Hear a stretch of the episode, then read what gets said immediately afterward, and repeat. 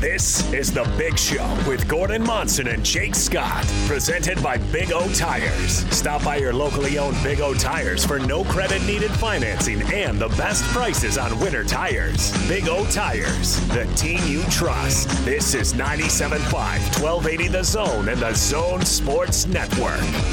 Big Show, Gordon Monson, Jake Scott, ninety-seven point five and twelve eighty The Zone, live from Larry H. Miller, Ford Lincoln in Draper.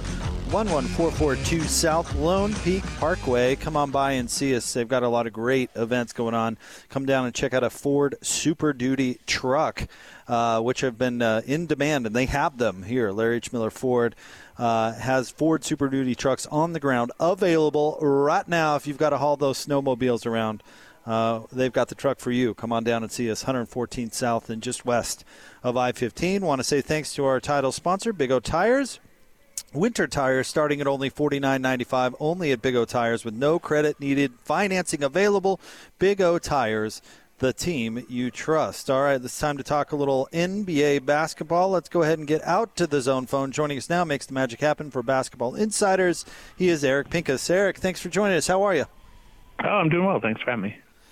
So what kind of madness are we in for for the next couple of weeks? How crazy is it going to get?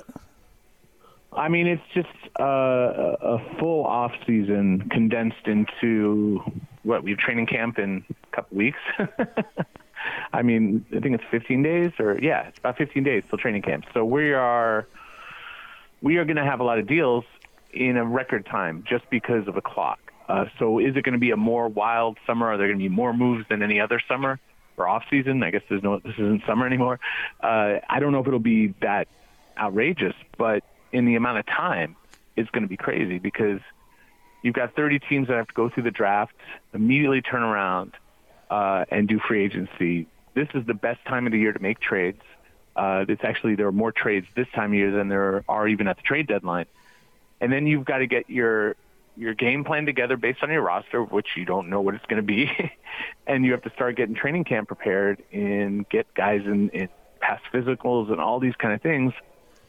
Uh, yeah, I, I could. T- I'll say this: teams in front offices are basically freaking out, and it's chaos. But it's fun. They're getting paid for it. They're doing the, you know, most of them are doing the job they love, and so I don't think they're complaining to get basketball back. Well, we know about the Chris Paul thing, and we've heard rumors about James Harden and what's going to happen there. I mean, do you expect seven, eight, like big, big kinds of deals, or do you think that that's just uh, just a few that are going to be sprinkled here and there, and the rest is going to be uh, sort of mid mid range kind of stuff? Well, under normal busy offseason, uh, teams have cap room, at least in recent years, but we don't really have that this year. There aren't Uh, more than a handful of teams that have real cap space, and some might. Uh, like the Suns might be able to get to cap space before they trigger the deal, uh, but they have to lose certain players like Dario Saric, or uh, you just look at all these teams with different player options and, and decisions. For instance, the Heat, do they bring back Goran Dragic? Uh, do the Raptors bring back Fred VanVleet? Uh, but if most players stay and there aren't a lot of options as where to go, the only real teams with cap room are the Knicks, uh, the Pistons, the Hornets, and the Hawks. And most of those teams, certainly the Knicks, would like to be a, a playoff team, but I don't think they're rushing to do so because they're pretty far. Same with the Pistons and the Hornets. I mean, there are, none of those teams are ready-made to say, okay, let's go get a star or overpay. So, yeah, they'll pay some players. Maybe they'll go after Fred VanVleet, one of those teams. But uh, there just aren't a lot of teams. I mean, the Hawks are at least a, a team that want to make that push and at least have a star and in uh, in Trae Young, but it, the rest of the league doesn't have that much money to spend, just based on the rules. They're over the cap. And so that would suggest that if you want to get better, the only real way to do it is to trade. And so we, it, when you have down years, when it comes to spending, you should have more trade movement. So we could see some blockbusters. And you know, we've heard the we, we've already had, uh, of course, the, rum, the rumor, uh, or at least the report at this point, which sounds like it's happening, that Chris Paul's going Uh, to the Suns. He's one of those names where it's a massive contract. He's one of the most expensive players in the league, and he's being dealt. We'll, we'll see what happens with another one in Russell Westbrook. Uh, if James Harden really want to, wants to push out, the, the Rockets don't have any necessarily an incentive to force anything. They can be patient. Uh, but if, if teams are going to go after those guys, well, especially James Harden, they're going to have to give up a ton. You, you they'll, they'll probably be happy to let Russell Westbrook go, especially if they're trading James Harden. They may not charge much, but uh, in trade. But uh, if you're going to try to get James Harden, they're going to ask for an arm and a leg and then some. Eric, the salary cap stays the same. The luxury uh, tax stay, stays the same as last season. The Jazz are already over the salary cap, uh, owing uh, roughly one hundred eighteen million dollars next year. Uh, Jordan Clarkson is a free agent, and as you know, he was extremely key uh, to the Jazz having success last year, and his role off the bench was, was desperately needed. How hard do you think it's going to be for the Jazz to retain him? How painful will that be? Well, that goes back to the conversation of, of who has money to offer. And if it's only those teams that I mentioned, uh, do the Knicks go hard after Jordan Clarkson? I, I like Jordan, but I don't think he's – he shouldn't be one of your top two players. I, if he's your third or fourth best player, sure. But he, you shouldn't be building your team around Jordan. He's a really nice scorer off the bench, and he could start if you need him to. Uh, I, I, I'm fond of Jordan. I covered him in L A and spent a lot of years with him, so I, you know, I think highly of him. Uh, but like the Pistons, is, are, are they at a place where they should be doing that kind of move? To me, Charlotte, should they be? I, I, I don't know. I mean, I, I think, uh, well, Mitch Kupchak drafted or at least traded for the pick for, for Clarkson. So at least there's a tie there. Uh, so if, there, if none of these teams are offering real money, well, then the rest of the market, the rest of the money that these teams have range from either six to ten million dollars. I'm, I'm rounding, but in, the, in that range in the first year. And so that's the kind of money that Clarkson would be offered. And so it, that's not terrible, obviously, if you're Utah and you can get him for that. But they would have to pay more than that. Otherwise, he'll probably just sign for a short time uh, or maybe go somewhere else briefly and then look for a free agency next year. So maybe take ten million dollars somewhere else and then look to cash in the next year. So if they're serious about keeping him, then I, I feel like thirteen, fourteen, fifteen million dollars a year in that range is reasonable. Uh, he, he be taking uh, that's that's not bad money right now. I don't know where his mind is and what he wants to do, but to me, I feel like fifteen million dollars a year is about right to make sure he doesn't leave and, and take a short-term deal in free agency. So, Eric, uh, unbeknownst to you, I have now taken your mind, taken it out of your body, and put your mind in Dennis Lindsey's body. All right. And uh, Rudy Gobert, his people come to you and say, uh, if we don't get the Supermax, we want something awfully close to it. What do you say? Boy, um, it, the challenge is that it, it's it's hard to win in the N B A with a center. Uh, and Rudy is a very specific one because he's not a high-scoring one, and he does contribute to the offense in other ways. And he is so good defensively that he can play on the floor more so than a lot of other bigs when it comes to end of games and, and needing a stop. He's not a, a defensive liability. You, you look at someone like Nikola Jokic, and he's a, a, probably the, the, the best offensive center all around as far as passing and scoring and whatnot. But there are some defensive issues that that team has to work around with him, and, and you don't have that. So when you say Supermax for a guy who's best asset is his defense, and yes, he's a, a cornerstone piece. I, I don't know if I would go there, and, and the the key is is that no one else can offer the, the Supermax to him. So why, if I'm the Jazz, am I obligated to pay him that when it's not the market, and what he does isn't as valued league-wide, whether the Jazz value him or not? It's not the point. League-wide, centers just aren't as important as they used to be. You certainly you go back twenty years, thirty years, forty years. I mean, for, for decades, that was the most important position. And it just hasn't been that way for a long time. And so I, I'd want to see what he gets in, in offers. I'd want to, if the priority is keeping him, see who has uh, the kind of cap room and, and read the market at the time when he gets to free agency. Uh, keep a strong relationship because, you know, Dennis Lindsey is a very personable guy. He's a good communicator. He knows how to uh, nurture relationships, make sure that you're on the same page. And so if there is interest and if there's money out there that's going to Rudy, then they match it or beat it by a small amount. But I don't know about Supermax. I just, to me, I don't see the need to do that for for someone at his position. As valuable as he is, it's not the most valuable position in the N B A. So would you, let me follow up on that. Would you negotiate, try to negotiate with him now because you don't want to go into that situation where he becomes a free agent? Uh, or do you, and if he's unwilling to meet you where you want to go, do you trade him? What, what would you, what, what's the appropriate thing to do? Well, it's it's an exploration of, of what, how far off is he from where the Jazz would be?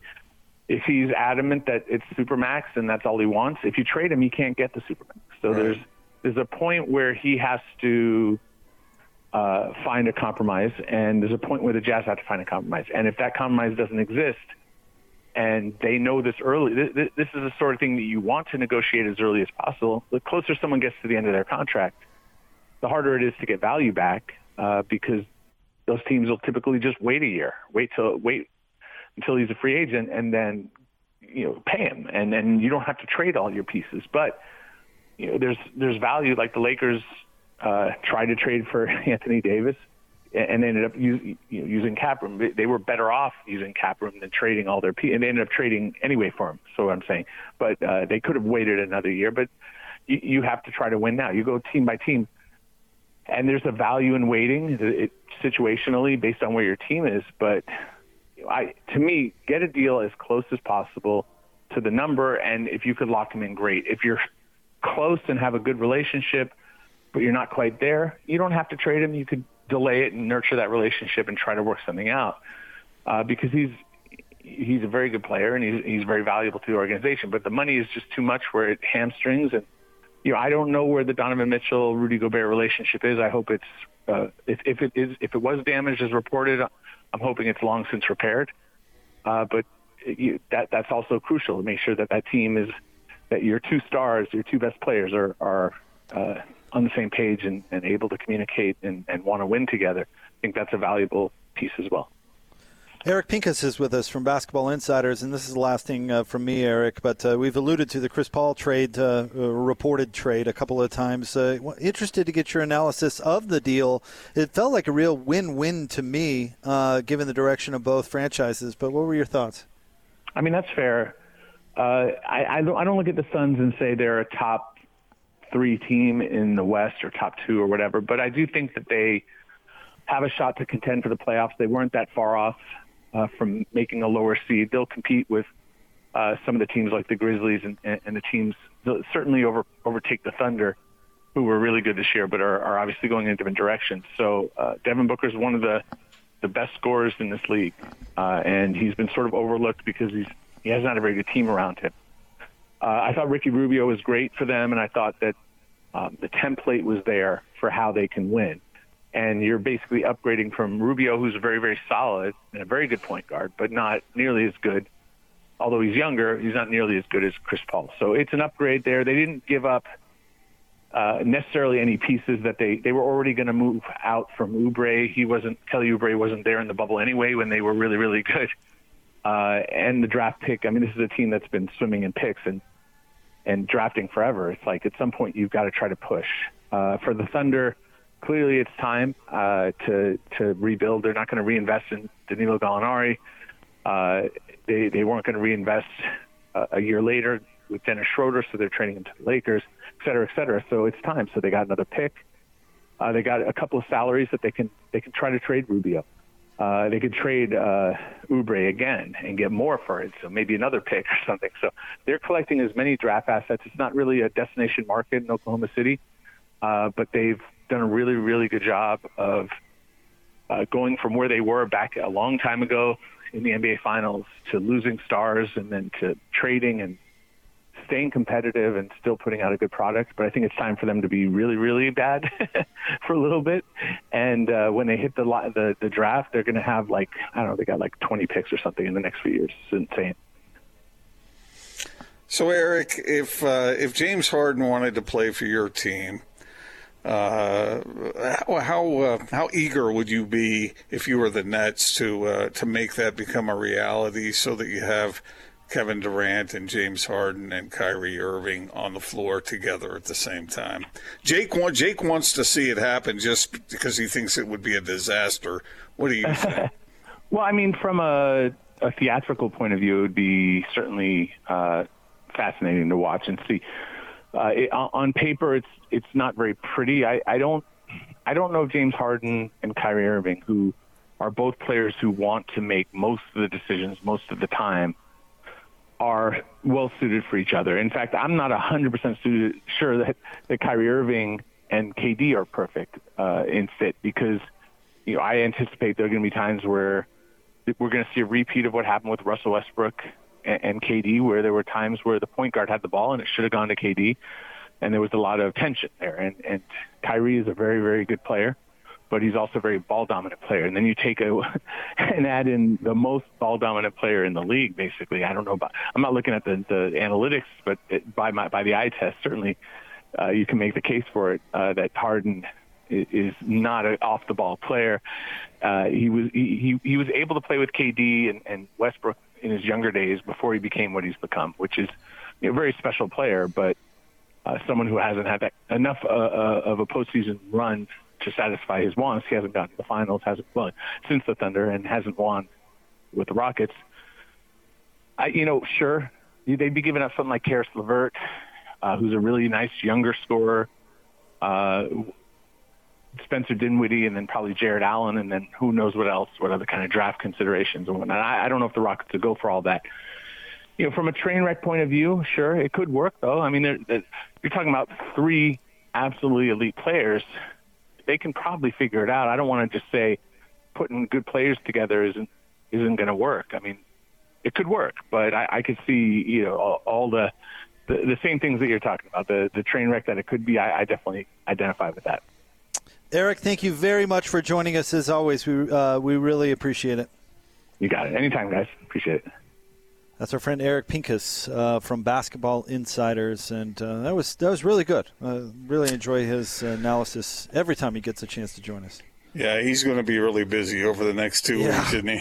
Yeah, everybody in the N B A. Yeah, you know, I everybody. Heard, I heard our guy uh, Eric Walden on with Hanson Scotty earlier today talking about how he's going to uh, be uh, wearing a little thin over the next couple of weeks, because they, they are they're they're sandwiching a whole offseason into two weeks. Mm-hmm. Pretty nuts. It, it is, and it's it's kind of hard to cover, but but it's uh, it's exciting for fans to be able to see what movement's going to happen, and you throw the draft into the middle of it, and what's that going to bring? Right, and we've you know Chris Paul trade, uh, you know uh, your your guy Dennis Schroeder moved over the weekend to the Lakers. I mean, we've already seen some some players move. So the, the problem with Dennis Schroeder is he is really hard for the Jazz to guard. You know, he's really hard for most people to guard. Now, I don't have that. I don't have the numbers in front of me right now, but d- doesn't it seem like, if your memory serves, that when you think back to the teams he's played on, when he's on the floor, the Jazz struggle to contain him? Well, he's a great offensive player. It's he, he is one of those players that seems to have uh, big nights against the Jazz, but I don't think it's quite to the who's that uh, Austin? Who was that dude for the Nuggets that that never had a good game in his career, but somehow oh. put up like forty oh. every time he played? Linus Kleza. Linus yeah. Kleza. Yeah. Yeah. yeah, that guy's like the twelfth man on the bench. Somehow comes in and puts up thirty. Every time he plays the Jazz, that was a that was a pretty crazy one. So, all right, uh, we'll get to more coming up next. I mentioned we're live. Larry H. Miller Ford, Lincoln Draper, one one four four two South Lone Peak Parkway. But really, just jump off the one fourteen South exit, just west of the freeway. Easy to find.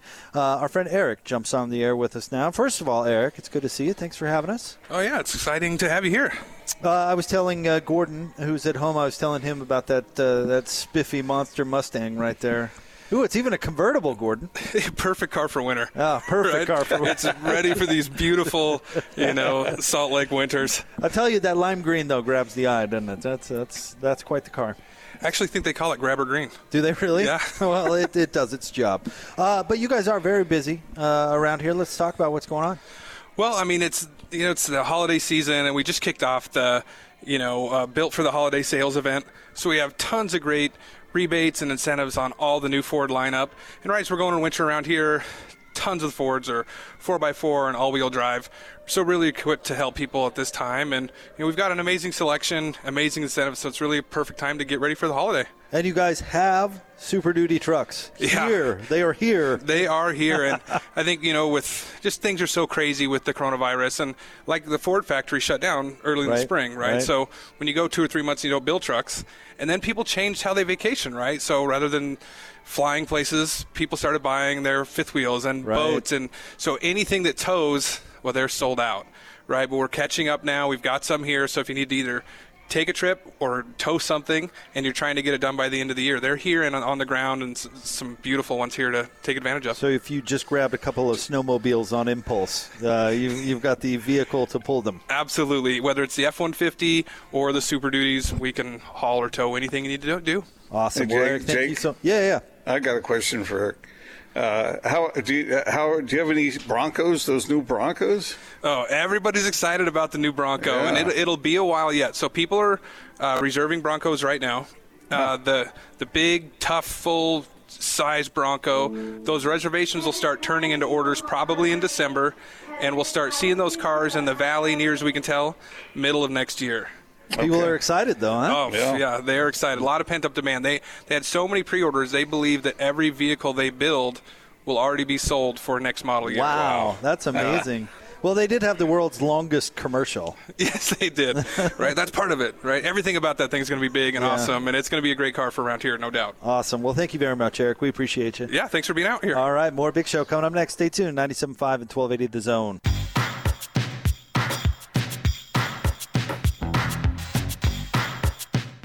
This is The Big Show with Gordon Monson and Jake Scott, presented by Big O Tires. Stop by your locally owned Big O Tires for no credit needed financing and the best prices on winter tires. Big O Tires, the team you trust. This is ninety-seven point five, twelve eighty The Zone and The Zone Sports Network. It's The Big Show. Gordon Monson, Jake Scott, ninety-seven point five and twelve eighty The Zone. Come on down and see us. Larry H. Miller, Ford, Lincoln, Draper, one one four four two South Lone Peak Parkway. Uh, talking to Eric during the break there, Gordon. It, it's amazing the buzz around this Bronco. I mean, you're a car guy. Oh, yeah. you, you asked about it. It's uh, yes. You said it's pretty wild. People are pretty juiced about it. Yeah, it's a, it's a cool-looking vehicle. I uh, want to remind you about our friends at Syringa Networks, home to complete business telecom and I T solutions, backed by an industry-leading S L A that guarantees the uptime your business needs. It's effective communication for twenty-first century Utah. Get start- started now at syringa networks dot net.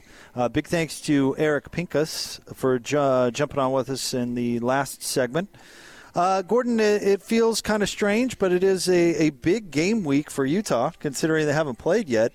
Uh, but U S C, this was going to be one of those real challenges that we pointed to on the schedule. And uh, like I said, it doesn't entirely feel like it's a big game week because we haven't seen the Utes, Utes play yet. But nonetheless, we got a big game on Saturday, and I've got my fingers firmly crossed that we'll be able to uh, be watching some football.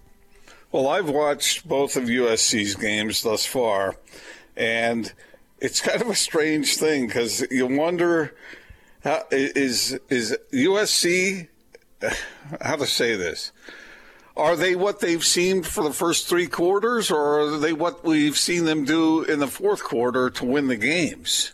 Because they've seemed vulnerable to me. And obviously Arizona State is, is a quality team, or you would expect them to be. But Arizona, man, U S C was fortunate to get out of there with a win. Yeah, they were bumping along. They they really were. In fact, uh, for most of that game, I thought Arizona was going to win. Yeah. And, uh, you know, it, I don't like U S C's offense. I don't. It's no secret. We've had that discussion, uh, you and I, a bunch of times. And I, I, I don't think it works there. Or not. It doesn't work there as well as other styles would work, in my in my opinion. I absolutely think U S C is vulnerable, one hundred percent. Well, I, I think they're vulnerable, but not for the reason that you're saying, because the student body left, student, student body right doesn't work anymore, Jake. Keaton Slovis threw it forty-two times, Gordon. You're running back you. I mean, you could have any running with, back with, in the country that you want, and yet oh, you you're going to select, you pro- you're, you're gonna select you an offense probably, that doesn't even use one. You could probably have most of the receivers, too, Jake. You know, uh, the kind of talent that comes out of Southern California, and plus their recruiting reach is well beyond that. Uh, I I don't know. That, that's not really – the point is that the, the Trojans look like they can be handled. And uh, it, it's weird because the Utes haven't played yet, and now the Trojans have uh, maybe worked out some of their kinks. And that's an advantage for S C, but as we talked about last week, uh, is it an, is an advantage for Utah to be able to see what S C is doing and study that film. And S C's over there going, what are the Utes going to do? And they're like, beats me. I don't even know who their quarterback's going to be. Right. Well, so, I, I mean, I didn't love which U S C. Way, which way do you, which way do you lean on that? Who do you think has the advantage? In the in the specifically Utah U S C, reset that for me. Advantage where? That the Utes, the S C doesn't have anything to study on the Utes. Oh, okay, okay. And, and the you. Utes, and they but but they've played, and so they've gotten some some of the things worked out. But the Utes can look at the study of the film and see what the Trojans are doing, and the Trojans can't do that. So which which way do you lean as far as the you. advantage? Sorry about that. I just needed you yeah. to reset. Uh, hugely in the Trojans' favor. I mean, uh, like, not even close to an advantage for Utah at all. Well, okay. I mean, so one outweighs the other, but it is an advantage for Utah to be in sort of a cloaked situation. I Klingon think if you, okay, I mean, maybe, but I think you could ask ten out of ten coaches and they'll tell you they'd rather have games under their belt, because that's okay, where you wait. do the improving and you experience it and all those sorts of things. What's the what's that stupid cliche? The most improvement is done between game one and game two. And how much fluky right. stuff have we always seen in game one yeah. from college football? True. Where teams come out and it takes them. I mean, look at Oregon last year. They were they lost uh, their first game, right, and uh, and then. Uh, by the end of the year, they were uh, really humming. I mean, the Utes fell victim to that in the Pac twelve title game, right? I mean, it, one hundred percent you'd rather have game experience. I mean, it, I I guess it's they haven't seen some players on film, but I'd, I'd much rather know what I'm going to get from my team. Who had the uh, who had the cloaking device? Was it the Klingons or the Romulans? I think it was the Klingons, and I'm not even a big Star Trek guy, but I, I no. know that one. All right, well, that's what that's what the Utes have going for them. So, but, they uh, if yeah, it'll be interesting to see if this game gets played, um, and and I don't know. We certainly hope it gets played, like you were talking about. But I think the Trojans are vulnerable based on what I've seen. If the Utes are anywhere near as good as we sort of expect them to be, and uh, underscore expect because we don't really know. But we're kind of guessing. Uh, I I give the Utes a real chance to, to win that thing because the Trojans have not been impressive, not in my mind anyway. Elsewhere in the Pac twelve over the weekend, Gordon, um, Oregon struggled at first with Washington State, but mm-hmm. then obviously uh, came back to put the hurt on them, forty-three to twenty-nine. Any thoughts about the uh, Ducks? I saw part of that game. Uh, you know, Oregon's good. They have my- fine athletes. You know what my big takeaway from that game was, Gordon? Washington State is not going to be nearly as bad as I expected. Yeah, yeah, uh, I was yeah, thinking that. Big ups to Rolovich, who appears mm-hmm. to, to be doing a solid job so far. He had like half the team transfer. I don't I don't know how they didn't lose by uh, like one hundred points. Uh, but Washington State's can be a little bit a little better than I thought. Colorado also might be a little better than we thought. Gordon, they beat Stanford thirty-five to thirty-two, and it really wasn't that close. Stanford got sixteen points in the fourth quarter. I thought Colorado looked really good. Yeah, uh, I th- and for that matter, I thought Arizona, unless S C is really not as anywhere near or as good as we thought they might be. Arizona looks like a threat. U C L A looks uh, capable. The two teams that the that the Utes were supposed to play might be better than we thought they were going to be. They looked that way to me. You know what I like about U C L A? They are absolutely determined to run the football. I mean, they're gonna they're a big time running team. Like, this is old school, like what the spread was initially designed to be.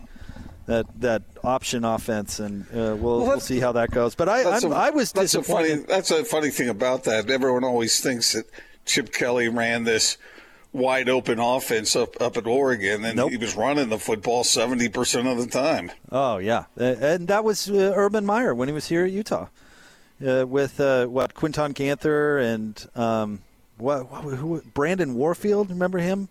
I mean, they were that, that was a run offense. They, they they were running the football, and that's what U C L A is going to do this year. I was disappointed in Cal.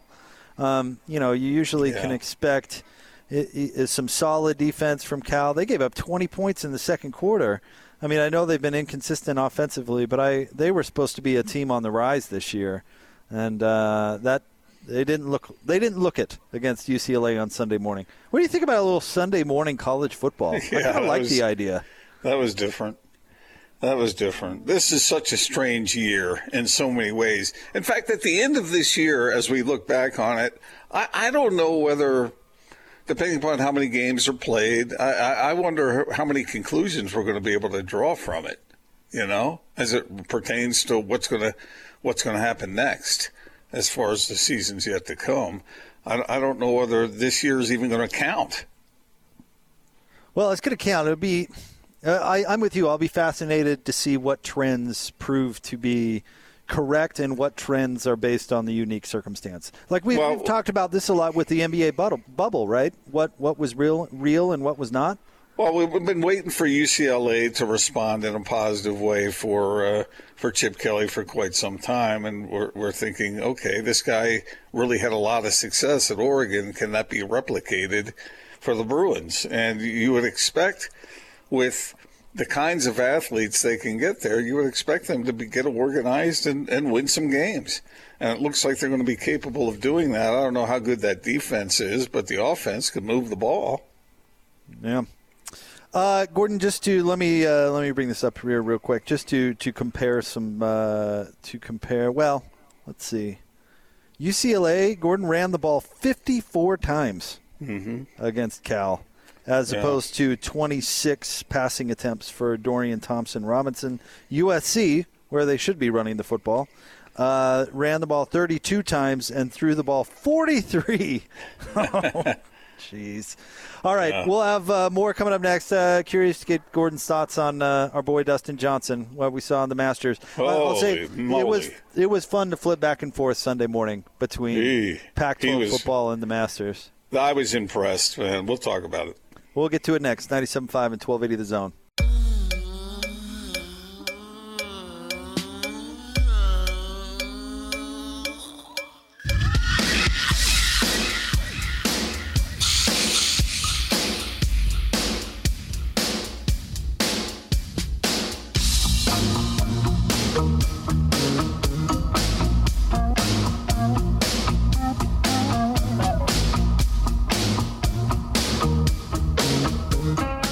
You're locked on to The Big Show, presented by Big O Tires. Stop by your locally owned Big O Tires for no credit needed financing and the best prices on winter tires. Big O Tires, the team you trust. This is ninety-seven point five, twelve eighty The Zone and The Zone Sports Network. It's The Big Show. Gordon Monson, Jake Scott, ninety-seven point five and twelve eighty The Zone, live at Larry H. Miller Ford, Lincoln Draper, one one four four two South Lone Peak Parkway, just west of I fifteen off the one fourteen South exit. Uh, great deals going on right now. Get yourself uh, a brand new Ford. Gordon, the Masters uh, over the weekend, and certainly I was glued to it on Sunday, hoping for a Dustin Johnson epic collapse, but alas, it did not come. I was uh, one hundred percent on the uh, Cam Smith bandwagon. I was rooting for that guy. Why? That, now, now that looks like a dude. We had a, this conversation the other day. That looks like a guy I want to sit down and have a beer with. With that just terrible blonde mustache and, and his caddy that looked like the caddy in Happy Gilmore. Totally looked like the, the caddy that uh, was well, washing windows yes. in the parking lot before the tournament. I mean, I, I was Lo- Lloyd had a tweet waiting for him to wash his underwear in Rays Creek. I know, it was amazing. How could you not cheer for that guy? Wait, I was pulling. You're supposed so, to wash your underwear? I was pulling no. so hard for him, uh, but no. Dustin Johnson sets a, a record, twenty under par. Um, Gordon, he he only had four bogeys the whole tournament. Yeah, he was playing out of his mind. Just making, I mean, twenty under? At the Masters? Holy cow. He, would, he just lapped the field, man. He was just steady as can be. And as far as Cam Smith goes, he's he's a down-under guy, isn't he? Yeah. He's, he's yeah, he, he could yeah. probably have a Foster's with him or something. Uh, bring it on, man. That guy looked cool. That guy looked like somebody you'd want to hang out with. And his his round was interesting because he kept, he kept putting himself in just terrible positions and and still managing to, to save par. Uh, he shot, let's see, sixty-nine yesterday. Uh, yeah, Sun J M. fifteen. Uh, also fifteen under at uh, and shot a sixty-nine yesterday. Rory McIlroy overcame a bad first day to have a pretty good tournament, eleven yeah. under par. Um, he said he learned. He learned from it. They interviewed him afterward, and he said he learned from it, so it'll set him up for a future Masters. And the next one isn't that far off. So yeah, it's right around they, the corner. Yeah, it's like so. So anyway, I I, I thought that was remarkable that those two guys tied at fifteen under. Isn't that the best score not to win the Masters in history? Well, that, that would make some sense because when um, uh, when uh, Spieth had his eighteen under and when Tiger had his, didn't they win? Tiger won by like twelve strokes. Yeah, he won by a lot. So no doubt. Tony it, Finau. Oh, sorry. Go ahead. I just, like, you know, I, I just. Cam Smith said he had to get to sixteen under in order to put himself in a position to catch up. And I guess Dustin did get down to they were within he was within one shot at one point, right? And then he poured it on. And I I have great admiration for guys who can just stomp on that accelerator and finish strong the way he did. It didn't waver. I didn't see any weakness at all. Did you? No. Uh, Tony Finau, Gordon finishes at one under par, and Tiger Woods finishes at one under par. And here's here's the thing: I'm not going to tell people how to parent, but if I were uh, watching the Masters yesterday with uh, with uh, you know maybe uh, somebody who's trying to uh, be an athlete uh, in any sense, Tiger put the ball in the water three times on twelve. He had a ten. Gordon, yes. How many times in his career has Tiger ever had a ten? I mean, just just an epically bad hole. And then he goes on to birdie uh, five out of the last six holes. I mean, the, the tournament was over for him after that ten. Like, it really was. But to have yeah. the pers- to the perseverance to put it back together, move on to the next hole, and birdie five out of the last six, I, I well, thought that I, was pretty admirable. I thought that was yeah. pretty cool. You know the old joke, I always wanted to play golf like Tiger Woods, but that's not what I had in mind. Um, no. Yeah. Did, were you watching ten. When he had that ten? I no, mean, it I was missed it. It was excruciating to watch because you know you never put it in Tiger the water three times. Yeah, and he had this. Uh, the last time he did it, he had this awkward sand shot where his he had like one foot up out of the bunker and one foot. I mean, it was the most awkward thing you've ever seen. And then, bam, sculls it right into the into the water on the other side of the green. I mean, it was yeah. it was something. It, it, well, we've all been there. Watching the world's best players, it, it's every once in a while you see something like that Kevin Na style when when it just uh, nothing goes right, even for the best players in the world. But then, on the other hand, you see them hit those bunker shots out of that deep, those huge bunkers and just put it within, you know, two, three feet of the hole. Uh, it's just, it's just uh, magical, the touch that Ooh. Exactly. That's one of my favorite calls of all time. Kevin uh, took a sixteen on one hole. Uh. And then uh, everybody was interested in Bryson DeChambeau because he hits the ball a long way. He had one of the most manic tournaments I think I've ever seen. Filled with, other with like don't... three hundred seventy-five yard drives at, that were nowhere near the golf course. Well, I mean, yeah, I just I think the other players get tired of hearing about uh, him, and they were kind of I know laughing. I do. Yeah, they were, they were laughing at his struggles. Uh, but uh, I don't know. I, I I am not so jaded that I don't get um, affected by the way these guys react when they win. Uh, we had that conversation about when uh, uh, any championship is won, whether it's the Dodgers or whether it's Dustin Johnson, just to see their response to it and how much it means to them, regardless of the fact. How much money did Dustin Johnson uh, win yesterday? It was over a million, right? It was two million, I think, or pretty close. And then what he's going to get off the course is going to be like three or four times that much. And and yet he's all teared up about it. And I thought his the emotion that he showed later when he was being interviewed uh, was was pretty uh, authentic. Does, does it make pretty me cool. jaded that I don't like to see grown A men acting like seven-year-olds? Is that is that what jaded? Is that the definition of jaded? What do you mean, seven-year-olds? Like you, the whole discussion about dogpiling. You love to see the players dogpiling each other, yeah. run around and, and throw water on each other and act the fool. And me and Jake just turn the T V off and go, oh, the Dodgers won. Yeah. But you said you're not so jaded as yeah. to miss out on that emotion. No, does that make us jaded? Yeah, kind of, yeah. Oh. Mm-hmm. No, I'm, I'm. I don't know. I don't know what it makes you. I just. I've been called worse. Find, I've, I find that kind of. kind of childlike uh, emotion annoying fun, because that, oh. that that's the reason that people get involved in sports in the first place, and to see that it lingers beyond even once these guys are multimillionaires is kind of a cool thing. Just like I liked it when Dustin Johnson got uh, weepy there talking about what it meant for him to win the Masters and how cool it was for him. I, you know, I think you got to be pretty hard not to be moved by yeah, that a little bit. What a softy. Oh, man, I had turned off that. Is that the way you feel, really? I had turned that off long before that. Right. Give me a break. Come on, why? What does he have to say or show me that I matter that matters to me? I don't. That kind of emotion to, to see a champion, you know. I'll flip on You Got Mail if I want to see tears. I don't. Yeah, I'm with you there, Austin. You guys. When that Somewhere Over the Rainbow hits and Tom Hanks' character admits that he's the one that's been emailing her the whole time, that'll get you. Dustin Johnson winning two million dollars, pshaw. Yeah, Dustin Johnson put an extra two mil in the pay, in the bank account. It's not just about the money. It's about achieving a great uh, goal, a dream that they've had since they were kids. Come on, you guys. You Don't guys, cry, guys... shop girl. It's not me achieving it. Why would I care? Exactly. I don't know. Uh, have, you, have you lost, have you lost yeah, all connection all. with humanity? I mean, come no, on. No, if, if your... Brody Horton wins the Masters, I'm running around naked, yeah, right. cheering it up.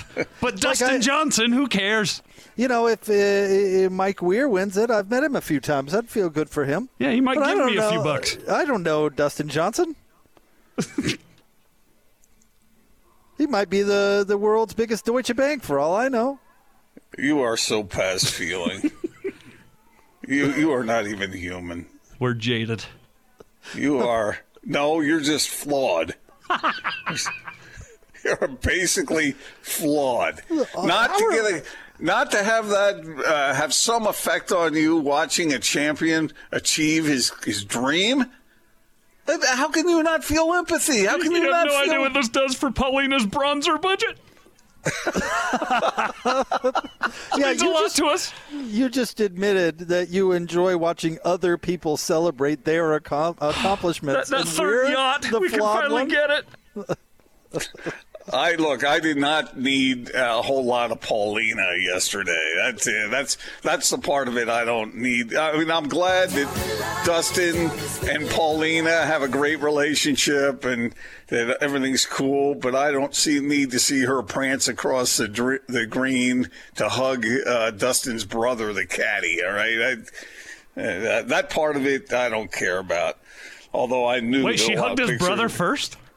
No, she hugged him, and then she oh, okay. she started to walk off the green, and then she turned around and, and walked across the green. Had she hugged the brother first, then I'd be interested. Yes. Yeah. No, no, no. They that that was no, okay. done in the proper order.